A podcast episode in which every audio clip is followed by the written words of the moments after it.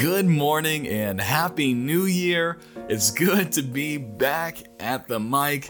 Now, I hope that you've had a great first few days of the new year. God has seen fit to bless us with at least these three days of 2022, and I'm excited to see all that God has planned for the next year. Now, we're going to jump right into Hebrews. We're in Hebrews chapter 2, and I want to read four verses, verses 5 through 8, and it says this. For unto the angels hath he not put in subjection the world to come whereof we speak, but in one, but one in a certain place testified, saying, What is man that thou art mindful of him, or the Son of Man that thou visitest him? Thou madest him a little lower than the angels. Thou crownest him with glory and honor, and didst set him over the works of thy hands. Thou hast put all things in subjection under his feet. For in that he put all in subjection under him, he left nothing that is not put under him. But now we see not yet all things put under him. Okay, so there's a lot of verbal gymnastics here. But what we see the writer of Hebrews doing is they are setting up an argument and they're trying to show what man is. And we're going to see them connect Jesus to mankind in a moment, probably tomorrow as we jump into verse 9.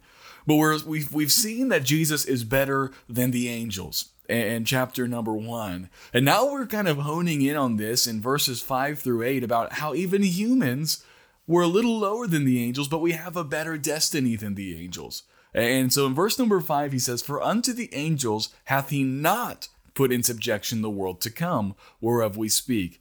And so eternity will not be ruled by angels. They are not the ones he put the earth or the new earth in, into subjection by.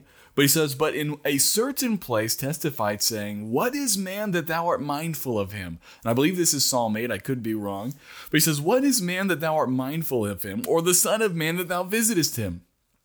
He's thinking, Man, we are just dirt buckets, and yet the God of the universe thinks about us, is mindful of us, and comes and visits us and has a great destiny for us. Because you see in verse 7, he says, He made him a little lower than the angels. In our natural state, our, we're, we're lower than the angels. But he says, But you crowned him with glory and honor and set him over the works of thy hands. Although we might be weaker than the angels, yet he gave us a better position than the angels. He set humans over the work of his hands. And he says, Thou hast put all things in subjection under his feet. Uh, for in that he put all under subjection, he said he left nothing that's not put under him. But we see not yet all things put under him. I'll, I'll get to that in a second. But he's saying, we are not even as powerful as the angels, and yet we have a more glorious office than the angels. You put us over the world, you put us over your creation. Us, dirtbags, what is man that you're mindful of us to give us such an awesome responsibility? And we also see in Corinthians that at one point we will even judge angels. At one point we will even rule over the angels. I believe that's in 1 Corinthians 6. And so this is crazy. We are this, these low beings in the grand scheme of things, and yet God has seen fit to put us over the works of his hands, and at one point even will be greater than the angels. At this point, we are a little lower than the angels, but at one point, we will judge angels. And so he's trying to show that humanity, there's something special about humanity. There's a special role that God has given to humans that is distinct from any other creature, any other creature on earth and in heaven. God Himself is like the only one that is much higher than us and will always be higher than us.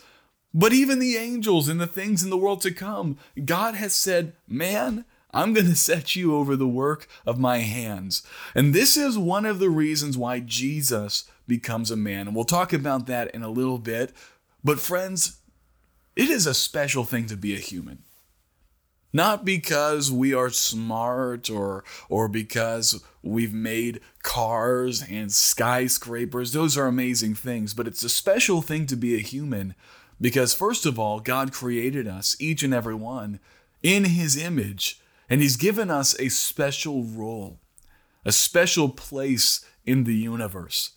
Friends, evolution doesn't teach that. Evolution teaches that we are equal with the animals, and in fact, sometimes it puts the animals above us.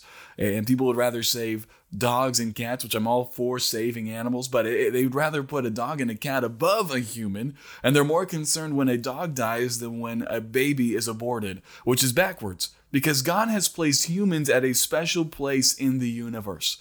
But He puts us here to rule like He would rule. And so there are some who take this and swing so far that they are willing to destroy everything and they don't care about God's creation. They just say, you know, God put us over, we can do what we want. That's foolish.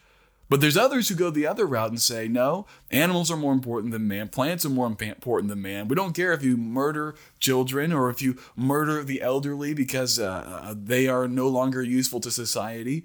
But don't you dare touch this thing or don't you dare let this dog die. They, they, I am so perplexed at our world. Now, please, please, please don't get me wrong. I think I, I've made this point clear. We should rule like God would rule. God would never torture animals. God would never kill animals just for fun. Yet, I do know that God has given us meat for food. God has given us wisdom with how to rule this world. We are in a special place as humans. Don't ever forget it. You are made in the image of God. Your life has infinite value. And one day you will be even judging angels. And so, friend, be wise with how you live. You are valued by God. What are we that we're so valued by God? Or the Son of Man that God would come and dwell with us? We are a little lower than the angels, and yet God crowned us with glory and honor and set us over the works of his hands. And one day, God will set everything under a human, a human who was the perfect human, the new human, the new Adam. And even us will be caught up in him, and we will rule and reign with that new human forever and ever and ever. Friend, there is a great destiny awaiting humans. Don't abuse the right that God has given us, but don't forget that we are something special in God's eyes. He created us with a special role in His image. Friend, that is amazing. And as you go to work, you can go to work with dignity, realizing you're made in the image of God, and He's given you a great calling and a great task of ruling and reigning on His behalf. Take His kingdom, take His reign with you. May people see the reign of God when they come in contact with you. May they see what God is like when they see you work, when they see you driving on the road, when they see you interacting with your family, because God has a special role for you in this world. Now, I just want to be clear again that doesn't mean we abuse creation, and it doesn't mean that we are equal with creation. Please, please, please don't think that I'm for abusing creation and don't think that I'm for equalizing man with all creation. Those are two extremes that we've seen in our day. We are put in, uh, we are set over creation to rule like God would rule if he were here.